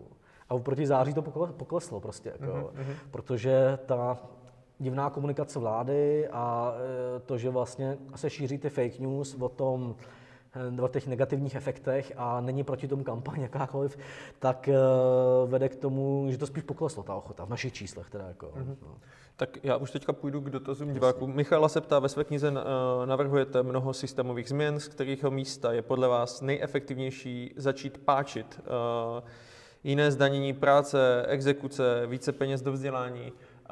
Mě, mě, mě jenom, když to doplním, mě, mě vlastně překvapilo, že ty v té knize si tam zmínil 50 miliard uh, ohledně vzdělání, že to a. je nějaká částka, která tam chybí a to, co jsme vlastně teďka viděli, co jsme ochotní vlastně utrácet, eh, tak mi to, tak mi to přišlo, že, že když bychom tohle to udělali vlastně jako před tím covidem, hmm. tak, tak vlastně na to taky máme. Ale zpátky k té, k té otázce, hmm. takže, takže odkud začít? Jaké je to největší pákové místo podle tebe? Já těch 50 miliard se uváděl před eh, pár lety, když jsem ještě psal tu knížku. Hmm. Ono záleží, jak to počítáš, jo, ale eh, aby jsme na tu vládu jenom nenadávali, ona třeba ty platy těch učitelů zvedla, jako, jako jedna z asi nejvíc jako z vlád, jo. takže, eh, ale je nutné investovat i do těch chudších regionů, podle mě. Jo. A podle mě si liší ty problémy v nějaké složitosti řešení a prostě v, těch, v tom vzdělávání. To je o nastavení nějaké politiky, která si to určí jako priority a jde potom třeba 10 let. Jako, jo. My jsme to napsali do strategie 2030 a jako bude podporovat školky, bude podporovat, že eh, těm chudším eh, školám dá peníze na to, aby si zaplatili ty podpůrné profese. Eh, a to, všechny tyhle ty opatření bude podporovat, ale ten efekt uvidíme prostě za, za 10 let, jo, ne za rok. Jo. Když to myslím v exekucích, je to o tom, že musíme přijmout některé jakoby zásadní změny a ten efekt můžeme vidět třeba za dva roky. Jo. Jakože tam to může být relativně rychlý. Mm-hmm. A tam je to brž, jako v, těch, v tom vzdělávání je to brždění trošku jako tou složitostí, podle mě. A tím, že uh, je ten efekt odložený a žádná vláda na tom nevydělá prostě jako jo, sama. V těch exekucích je to podle mě brždění mimo jiný těma zájmovými skupinami, jo, že brzdí i smysluplné reformy, uh, nějak jako uměřený, uh, který by měly efekt třeba v řádu dvou, tří let. Jako, no, tak. Ta, takže, takže, takže jako já si myslím, že nelze říct, kdy začít. Myslím si, že jsou velmi jednoduché věci, které se daly udělat a dají se udělat velmi rychle. Jako třeba snížení zdanění těch nízkopříjmových, mm-hmm. který by nechlo jim peníze.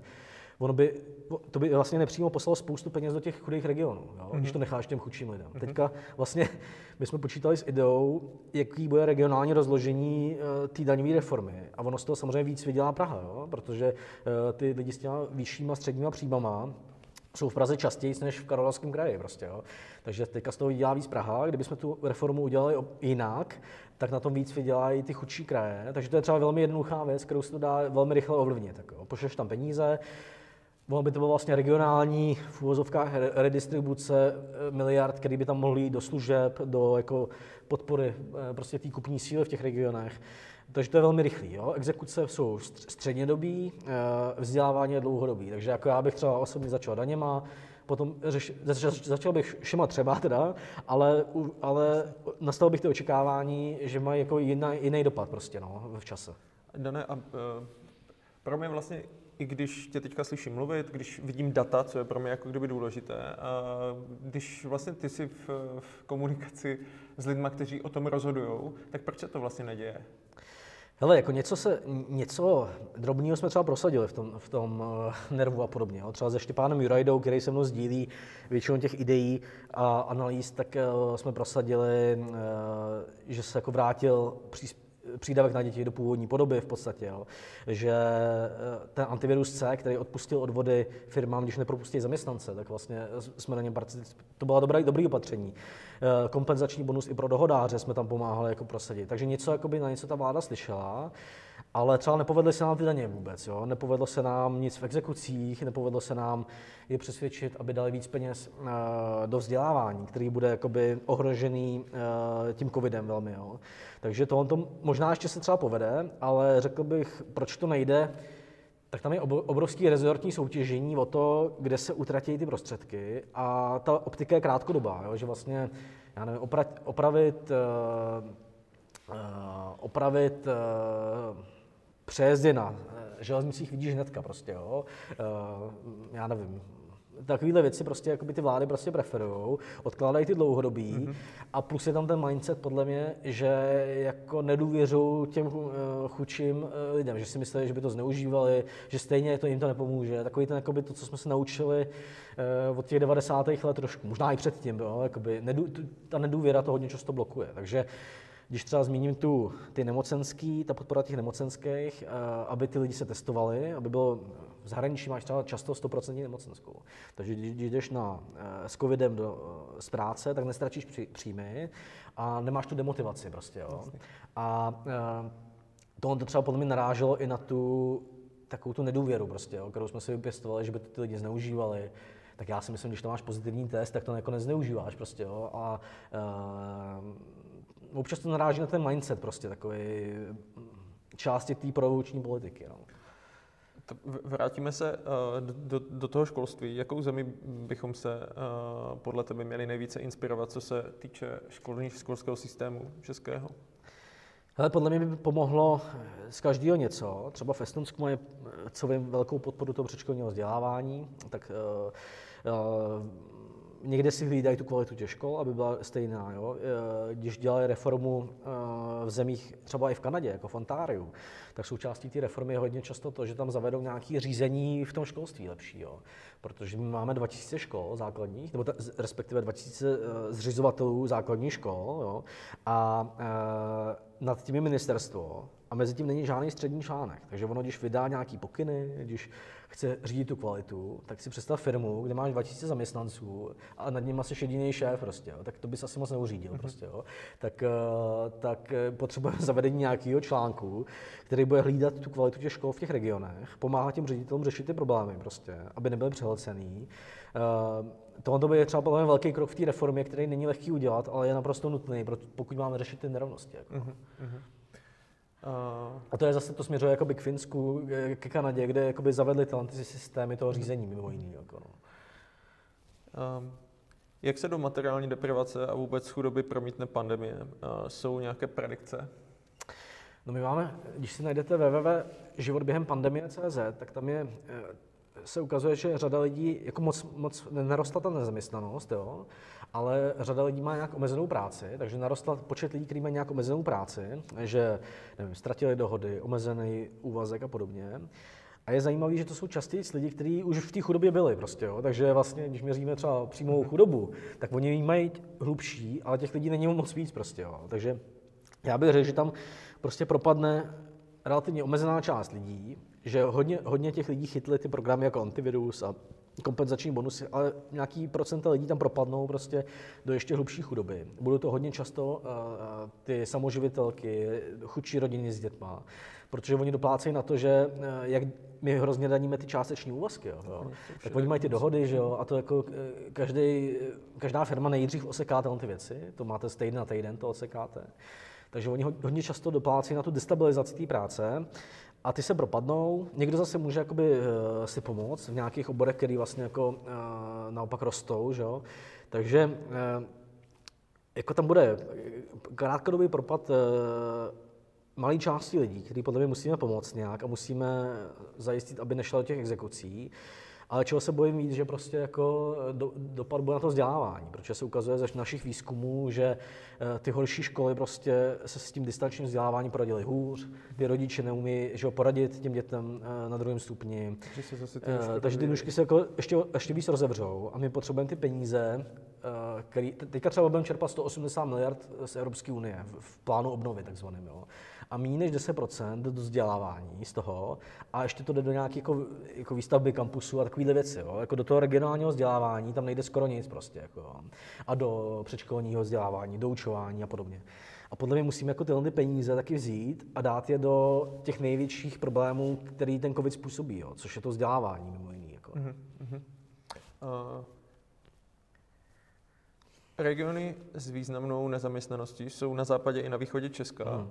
ale na západě vykazuje vyšší nedokončenost základních škol. Čím je to způsobené? No, jako z těch našich analýz, to je dobrý dotaz. Právě jako... Ptá se Petr. Uh, tak to je dobrý dotaz Petrův. Uh, ono je to mnohem víc působí na tom západě, uh, jo, jako na, na tom východě, v takový ten jako Zlínský kraj a tak tam je prostě jako silnější komunita lidí, která jako souvisí jako asi mě s nějakým církevním životem a podobně. Jako, jo. Ty regiony jsou víc rurální, jsou tam víc jako malé obce, kde prostě nedochází k tomu rozpadu tak velkému, eh, ale ono jako, když se propojí ta, eh, to sociální vyloučení, jako, to, že tam je prostě řadatel lidí, který jako v těch rodinách se replikuje eh, generace, to, že tam byla jako navezený dělnická populace a tím je tam nízký ten dejme tomu kulturní kapitál, jakože vlastně za komunismu, že to bylo vysídlený od Němců, navezená eh, vlastně dělnická populace, eh, tím jako, nechci říkat, že jsou ty lidi horší, ale tím jako poklesne eh, ten kulturní kapitál v té lokalitě taky jako, tím, že tam jsou velké města, kde prostě je taková ta anonymita a nejsou tam ty sociální vazby, jako, jo. mají tam snažší přístup takový ty poskytovatelé půjček a tak, jo, než, než v těch vesnických regionech. Mm-hmm. Tak tohle, když se všechno skombinuje a když tam je navíc jakoby horší politika, protože Karol Karlovarský kraj a Moravskoslezský se hodně liší i v tom, že v tom Moravskoslezském se jakoby snažili tyhle ty problémy, aspoň některé obce a některé regiony hodně řešit. Jo. Tam máš prostě Krnov, který desegregoval školy, spoustu jako Ostrava Poruba, která se o to snaží. Eh, máš tam spoustu jako dobrých příkladů, podporu, eh, obědy zdarma, tam jsou třeba hodně dlouho ve školkách pro chudí děti. Jo. Eh, Karlovarský kraj, Ústecký na tomto hodně dlouhou dobu, aspoň částí reprezentace jako rezignovala a doplácejí na to. Takže je tam víc té destabilizující, odpověď je, je tam víc té destabilizující chudoby, je tam víc té uh, exekucí, bytový nouze a, a, a všeho toho, co jako se přímo probí, promítá do destabilizace těch rodin. To je podle mě jako jedno z těch vysvětlení. Jo? Je tam větší odchod vysokoškoláků z těch krajů, jako Moravskoslezské kraje s tím nějaké problémy, ale tady prostě odcházejí lidi, kteří dosáhnou dobrého vzdělání z toho regionu. Mají tam mnohem větší problémy eh, s nedostatkem učitelů. Jo. Takže Karlovarský kraj třeba tam polovina, polovina hodin odučených na základní škole, tak učí učitelé bez aprobace v tom předmětu. Eh, v Moravskoslezském kraji je to výrazně lepší tohle. Mm-hmm. Jo. Takže tam jako to je prostě kombinace systémových problémů, dostupnosti toho regionu, že tam vlastně chybí ta v Ostravě, že a dalších částech Moravskoslezska je tak chytrá ekonomika částečně, že se tam víc rozpadl ten, ještě víc ten jako lokální průmysl. Uh, tak no. Mm, mi v souvislosti s tím, eh, co říkáš, eh, vlastně napadá, že se to tady asi nějakou dobu jako neřešilo nebo se to podceňovalo. To znamená, bavíme se třeba, já nevím, o 20 letech, jako kdy, kdy, kdy to takhle spadlo. Jo? Že jenom, jenom jde vlastně o tu, o tu periodu toho času, jako kdy to vlastně jako spadlo někam a, a vlastně se jako chci trošku zeptat, protože ty jsi říkal dlouhodobě něco 10 hmm. let, to znamená, jak, jak, jak dlouho to zase může trvat, než se to jako nastartuje. Jo? Ale tam jako jeden systémový faktor je, že, že v těch těch regionech to někdy v historii držel ten silný průmysl prostě, jo, který jakoby odchází a jedna z chyb je teda eh, té provoluční doby je, že eh, v Americe je normální, že ta firma, která jakoby kupuje velmi výhodně nějaký doly a eh, vydělá tam prostě hodně miliard prostě v tom regionu, to to tak je povinná to nějak sanovat ten region při svém odchodu. Prostě, jo. A tady jsme na to jako rezignovali hodně často v nějakým konci 90. let. A prostě z těch regionů se vysály peníze bye bye prostě jako a sociální problémy tam uh, zůstaly. Jako, takže to, že tam jako nebyla odpovědnost uh, za sanaci toho regionu u těch, uh, od těch lidí, kteří jako tam byli puštění v té privatizaci, a to, že jakoby dlouhodobě, že jsme už od těch 90. let nenastartovali ty věci v tom vzdělávání, to, že jsme tam pustili ty exekutory, že tam jako vybrakovali ty exekuce v těch regionech, jo. tak eh, všechno tohle se spojilo do těch problémů, které tam dneska jsou. Jako no. Mm-hmm.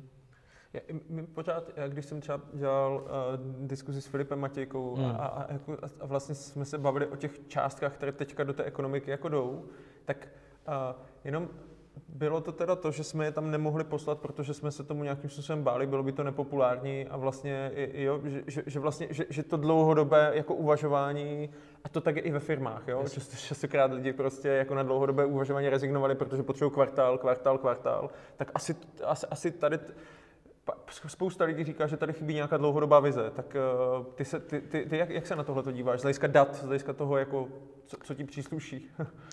Hele, já nejsem odborník na regionální rozvoj, jo, takže tam jsou různé názory. Jako samozřejmě nemůžeš tam zabít ten průmysl, ale někdo říká, že by se měli budovat jako nový typy průmyslu. Jo. Někdo říká, že hodně závisí uh, paradoxně ten rozvoj toho průmyslu, nebo proti očekáváním na takzvaném kreativním průmyslu. Jo. Že když tam máš ten kreativní průmysl, ty nové typy, jako který jsou i v kultuře a podobně, tak uh, tam díky tomu zůstanou ty lidi s tím vyšším sociálním, uh, lidským a kulturním kapitálem a, a, ten region jako přestane stagnovat. Takže jakoby paradoxně závisí ne, nejenom na, na betonu, ale i na podpoře toho kreativního průmyslu. Co já si myslím, že třeba hodně závisí že hodně závisí na tom danění. Jo. Prostě, vím si, my máme takovou politiku, jmenuje se to program Restart, jo, který posílá nějaké miliardy do těch regionů na, jako dotacema na nějaký obnovu a podobně. Ale v tomto programu se tam rozdělí třeba 40 miliard v období nějakých 4 let, pokud vím. Jo. A teďka si vím, že jako v tom e, změně těch daní, které jsme udělali, tam šlo o 100 miliard, jo, který když uděláš různým způsobem, tak tam můžeš poslat prostě jakoby každý rok navíc 10 miliard tím, že tam daníš ty lidi jasně, prostě. Jako. Jasně. A oni to investují do lokálních služeb prostě víc, jo, protože mají větší kupní sílu. Nastartuješ tam prostě ty služby. Já si myslím, že nejde služby nastartovat dotacema. Jako ty služby se musí nastartovat tím, že tam je ta kupní síla, že jako. Mm-hmm. A uh, a tohle myšlení nám podle mě úplně jakoby uniká. Jako. A to třeba ty Němci mají tu velkou progresi a to malý danění těch nízkých příjmů i proto prostě, jo, aby jako nezabíjeli ty, ty chudší regiony. Tak, tak v tomhle podle mě je nutná úplná změna eh, toho pohledu třeba na to, na dopady daní. Jako. No ale pořád tady skloňuješ ty daně, jo? Že, že si myslí, jako, myslím jo. si, že, že, to je jako, asi, že to je asi jako jedna, jako není, jedna ze základních věcí. Ale já to, já to zmiňuji spíš proto, že to je velmi jednoduchý, jo. podle mě, a je to jednoduchý udělat a je to velmi jednoduchý zanalizovat ty dopady, jo? že jakoby vymyslet, jak dobře podporovat kreativní průmysl, aby se ty dotace jako nějak jako nerozpadly tam, tak je samozřejmě těžší. Že? Jasně, jako, no. jasně. Uh, tady pochvala na tvoji adresu, že děláš moc dobře svoji práci, jo. jen tak dál, tak uh, já, se, já, se, já se přidávám, ale já se, já se možná zeptám teďka trochu mimo, um, co je vlastně jako tvým cílem? Jo? Že, Hele, já mám uh, vlastně firmu, která se jmenuje Pack Research, kde je šest šikovných lidí, který já jsem nejvíc vidět, ale oni jsou všichni dobrý jako já, prostě minimálně. V, v řadě věcí jsou i lepší prostě, že? Uh, takže mým cílem je mít takové něco na jako tím profesním je, aby jsme byli něco na pomezí think tanků a agentury, která je prostě pořád rychlejší v udělání těch analýz, jo, než třeba eh, akademický prostředí. Mm-hmm. Takže aby tady byla nějaká síla, která analyzuje tyhle ty věci a poskytuje nějakou zpětnou vazbu. Myslím, že takový podobný koncept má IDEA jo, na Cergeta. Mm-hmm. My jsme trošku ještě víc jako zaměřený na eh, i výzkumné věci jo, a tak, jo. ale tohle je podle mě potřeba, prostě, aby v té společnosti byla ta zpětná vazba datová nějaká. A jako politický cíl, když to řeknu v uvozovkách, je, jako nemám eh, iluze o tom, že přesvědčím lidi, kteří jsou v tomto schématu zajetý 30 let, aby změnili ten mindset. Jo? A podle mě potřeba, aby lidi, kteří ten mindset mají jiný, tak aby jako měli datovou podporu, aby třeba ty opatření udělali trošku líp než hůř, prostě, když v tom chtějí udělat změnu aby se o tom mluvilo prostě, jako, aby to nebylo, uh, aby jsme nebyli uvězněni v tom, uh, v těch slepých skvrnách, když to jakoby zmíním tou, tou názvem té knížky. Jako. Aha. My vlastně... Uh, Protože ještě ta řeknu jednu věc, jo, podle mě to, podle mě to jako depolarizuje tu společnost, jo, protože uh, spousta mých známých intelektuálů dostává hrozně jako naštvaný maily, jako, že jsou Sorosovi, pohunci a podobně. Ale jako moje zkušenost, a ne, že bych to dělal proto, jo, ale když mluvíš o těch sociálních problémech, o tom popisuješ těm lidem z naší třídy, jak, jak to vypadá v jiných částech republiky, tak vlastně hrozně depolarizuješ tu diskuzi. Jako, mm-hmm. Protože to je věc, na který se můžeme shodnout, že by se to, to mělo řešit nějak. Jako, Nemusíme řešit jenom prostě fake news a kulturní války. Jako. Já, já když se dívám na ten výsledek a mě to ani nepřekvapuje hmm. toho, té, té přípravy, tak, tak je to samozřejmě kosmopolitní třída a zajištěná jasně, třída, jasně. ale je tam pár ohrožených a tady je jako uh, dotaz, uh, proč průzkum nezohledňuje věk, spadám hmm. do ohrožené skupiny, přitom mám perfektní kontakty, vysokou, žiju v centru Prahy, mám se dobře. Uh, kde je zakopaný pes? Hele, ten, ten, ten, ta segmentace jako není geniální prostě, jo. A ta ohrožená třída, možná je blbý název trošku té ohrožené třídy. Eh, ta, eh, to bych řekl, že možná ta odpověď. Ta ohrožená třída je specifická tím, že má jako relativně průměrný nebo i relativně vyšší ty soft kapitály, ty kontakty, lidský kapitál a tak, ale má jakoby velmi nízký to ekonomický, že nemá majetek jasně, a nemá příjmy. Jo. Řekl bych, že možná bychom to mohli říkat, říkat něco jako podplacená prostě, jo, nebo uh, třeba tam asi spadne hodně učitelů. Jo. Je to prostě třída, která má velkou nekonzistenci uh, svého ekonomického postavení s tím, na co by měla aspirovat vlastně. Jako. Mm-hmm. Jsou tam hodně lidí ve službách, kteří vlastně uh, jsou v nějakém nižším postavení v těch službách a ale vlastně jako znají ty lidi nad sebou, jo, uh, umí třeba už anglicky, ale vlastně jsou jakoby trošku uh, ekonomicky deprivovaný v těch službách, takže uh, tomuhle tomu tazateli, nebo tomu, tomu člověku to mohlo být nějak na hraně, jo, ty mhm. třídy nejsou, že by to byl nějaký typ, kde jsou všichni stejný. Jo? Tam jsou lidi, kteří jsou ty, úplně uprostřed, typický pro tu uh, kombinaci těch kapitálů, a lidi, kteří jsou třeba na hraně uh, těch dvou tříd a on spadne jako do jedné. Takže jako pravděpodobně podle mě má ten, ten tazatel trošku jako nerovnost mezi tím, že má jako relativně vyšší ty soft kapitály a nižší ty ekonomické. Ale že je v nájmu, nemá, nemá no, a tak dále. Nemá moc vysoký příjmy. Ten, ten, materiální, ten materiální, ta materiální část. Takže možná je jako mm-hmm. trošku blbej ten název ta ohrožená třída, že to je spíš jako podplacená. A je možná náchyl na, na, nějaký, na nějaké takovéhle změny? Jestli, jestli není to ohrožení i v tomhle tom? No ten název ohrožená byl proto, že oni jsou ta, oni jsou ta třída, která je jako na dohledté chudobě, eh, oni jsou ta třída, která hodně pracuje ve službách, ale v nějakých jako neúplně super pozicích často, nebo placených, takže třeba ta, kor, ta korona krize mohla mít právě důsledky jako v této části společnosti, mm-hmm. jo, kde se jakoby omezovaly ty práce. Asi záleží na tom, jestli to byly jakoby online služby nebo uh, ty tradiční, jako gastro a tak, ale jako v tom je ta ohroženost, že vlastně jsou relativně blízko té chudobě. Jo? Zase na druhou stranu mají jakoby nějaký průměrný ty ostatní kapitály, takže v tom se liší od té strádající třídy, od té nejchudší, která nemá vlastně nic. Jako, jo? To mm-hmm. jsou, uh, takže eh, ta typologie jako není eh, optimální, ale její, její pointa byla, že existují opační třídy. Jo? Existují ta tradiční pracující, to jsou lidi, kteří mají relativně slušný příjmy, relativně dobrý majetek, ale chybějí jim ty kontakty, nové kompetence, a vlastně tyhle lidi třeba jako nedůvěřují té globalizaci, protože vědí, že na tom asi moc nevydělají. Prostě, jasně, jo, jasně, jako. jasně. Uh, proč je podle tebe problém rozevírání nůžek, nůžek? Uh, důležitější přeci je, že chudší se mají v čase absolutně lépe. Před x lety uh, byla přece pračka výsada jen bohatých a tak dále. Ale to je fair argument, je to, je to pravda, ale uh, na druhou stranu jako uh, jsou jako typy chudoby, které jsou horší, než bývaly, jako ten, ty nejistoty, jako to si musím přiznat, jako některý. Uh, a myslím si, že hlavní pointa je v tom, že, bys, že jako ta planeta má limity prostě jako celkově, jo. A my jsme hodně vytěžili ty limity. A, mm. a myslím, že bychom si měli dát gol, nebo takový jako cíl, eh, že když jakoby tak hrozně vyplundujeme ty limity té planety, tak na tom vydělají všichni hodně prostě, jo. A mě jakoby fascinuje eh, třeba Hans Ressling, jo, který ho mám rád teda, ale podle mě hrozně přeceňuje to, jak se redukovala ta chudoba eh, celosvětová, tak on říká, že jako hrozně spadl ten počet lidí, kteří žijou za 2 dolary denně prostě, jo. A teďka jako pointa těch dvou dolarů je, že to nejsou dva dolary, který máš prostě v Zambii prostě, jo. To jsou dva dolary v paritě kupní si v Americe. Jako. To je to, co si koupí za dva dolary v Americe. Uh-huh. Což jestli někdo byl v Americe, tak víš, že to je jako velmi málo. Prostě. Uh-huh. Když to musí zaplatit bydlení a jídlo. Jako. Takže to je naprosto extrémně nepředstavitelný typ chudoby, který se trošku zmenšil. On se hodně zmenšil tím, že se zmenšil v Číně a v nějakých prostě paradoxně nedemokratických zemích teda, ale ty lidi hodně přešli do chudoby, které je jako do pěti dolarů za den, jo, nebo do deseti. A teďka si on, co jakoby se v Americe koupí za pět dolarů za den, jo, to máš prostě 150, to je příjem 150 dolarů za měsíc, jako, to je taky jako na naše poměry nepředstavitelná chudoba. Jako. Takže ten můj point je, že jakoby se ta chudoba, třeba světová, se zmenšuje, ale je to přechod do chudoby, která je pořád pro nás nepředstavitelná. Za cenu toho, že prostě jsme uh, se výrazně přiblížili nějakým limitům té planety. Jako. Uh-huh.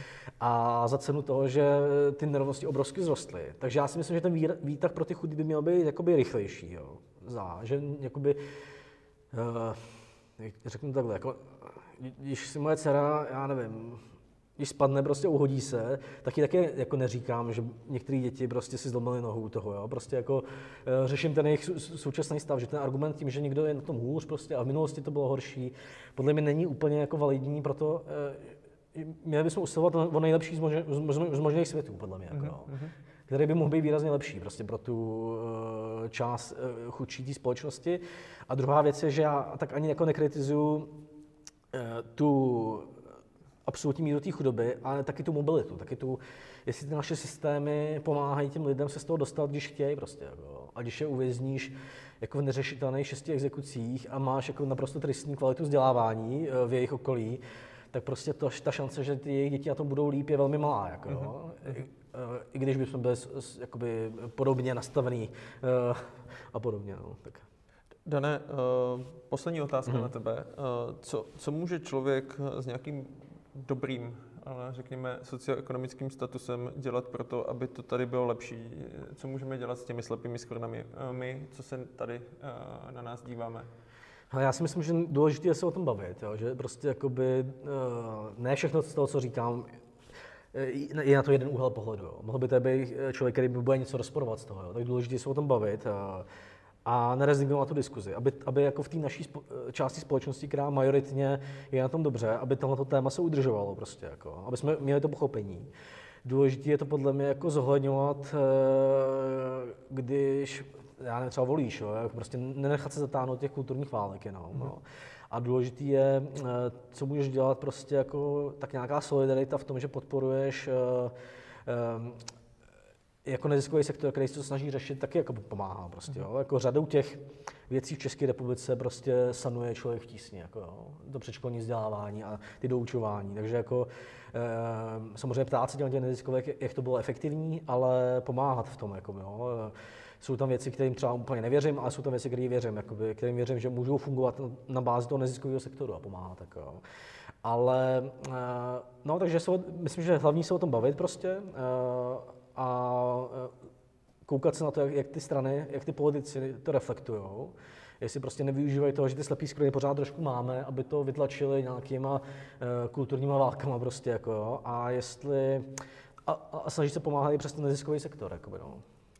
Moc ti děkuju. Moc ti děkuju, že jsi přišel a že jsi tady tohleto s náma, s náma sdílel. A my si asi teďka zkusíme přesednout, jestli to nevadí. tak uděláme takovou, uděláme takovou rošádu. A já budu pokračovat, já budu pokračovat uh, v, té, v té prezentaci, uh, kterou jsme měli. Já jsem vám chtěl uh, v prvé řadě moc poděkovat za to, za vaši aktivitu. Uh, myslím si, že hlasování více než 200 lidí, každá otázka, spousty dotazů, to, tak, takhle, takhle to máme rádi. A jenom jsem vás chtěl poprosit, pokud byste uh, mohli zase zahlasovat, jak se vám, jak se vám, líbila, jak se vám líbila snídaně. Já už, to tam, já už to tam teďka pouštím, takže je to pět hvězdiček, bylo to dobrý, jedna hvězdička, stálo to, stálo to za bačkoru, zase můžete buď to z mobilního telefonu, anebo, anebo pod, pod přenosem, takže moc díky za tu zpětnou vazbu. Já se na to možná, můžeme se na to možná kouknout, ale nebudeme asi ztrácet čas. Další věc, Dotazník. Pojďme si o těch věcech povídat, jak říkal Dan. K tomu vám určitě slouží tady tahle ta reflexe. Určitě nám napište, jaké byly vaše aha momenty, co bylo přínosem, co vás překvapilo, co jste se nového dozvěděli a, a pojďme, to, pojďme to společně sdílet, pojďme vyvolat uh, tady tuhle tu diskuzi, myslím, že, myslím, že můžeme. A já bych chtěl uh, se dostat vlastně k dalšímu projektu naší sítě Red Button a to je knížka měsíce. Uh, máme tady novou knihu a knihu, knihu, která byla na měsíc leden od Pola Václavika. Ta, ta, ta knížka, tu knížku doporučil Martin Hudeček a jmenuje se Všechno dobré k něčemu zlé. A ta knížka je velmi útla a vedla mě opravdu k, k zajímavým zjištěním a k zajímavým uh, zamyšlením, takže, takže tuhle tu malou knížečku uh, hrozně moc doporučuji. A na měsíc únor, vlastně počínaje včerejším dnem, Pavel Křepelka vybral, vybral knížku Scaling Up, kterou společně s Romanem Stupkou přeložili do češtiny, takže už je vlastně dostupná teďka v českém jazyce. Je to taková podnikatelská bible, takže pokud byste chtěli, tak na ní můžete na stránkách www.rbkniha.cz získat nějakých 20%, 20% slevu. Tohle to je kniha měsíce a já mám hroznou radost pro ty, kteří jste v 11. měsíci loňského roku si nevybrali slevičku na Danovu knížku Slepé sklony, kterou tady mám, tak jsme se domluvili s Audiotekou, že do konce ledna si to můžete napravit a můžete si ze slevou 30% tu audioknihu s kódem Slepé sklony koupit. Takže určitě neváhejte, pokud jste tu knížku nečetli, tak myslím, že to je, že to je povinná četba. Takže tohleto. Připomínám, že jsme zveřejnili snídani ze Sarou Polak ohledně umělé inteligence a nějakého evolučního vývoje. Moc to stojí za to, tahle ta přednáška, takže, takže doporučuju. No a vůbec všechny pořady v Edu stojí za to, takže tady je nějaký program, podívejte se na www.redbuttonedu.cz, co nás tam, co nás tam čeká. Je toho hromada a snad už poslední informace o té nadcházející snídaní Brain and Breakfast 18.2. legenda manažerské scény v České republice Renata Mrázová bude mluvit o diverzitě, o inkluzi, o tom, jak, jakým způsobem vybudovat prostředí, ve kterém se cítí každý dobře. Já jsem s Renatou teďka nedávno, jsme vlastně připravili tu věc, opravdu zajímavé globální vhledy o tom, co se, co se děje teďka na světě. Myslím si, že to bude zase super zajímavé povídání, takže pokud se přidáte 18.2. já budu moc rád. Ještě jednou moc díky Dané, že jsi na nás udělal čas, moc díky vám, že jste se na nás dívali a mějte se krásně a nashledanou. Ahoj.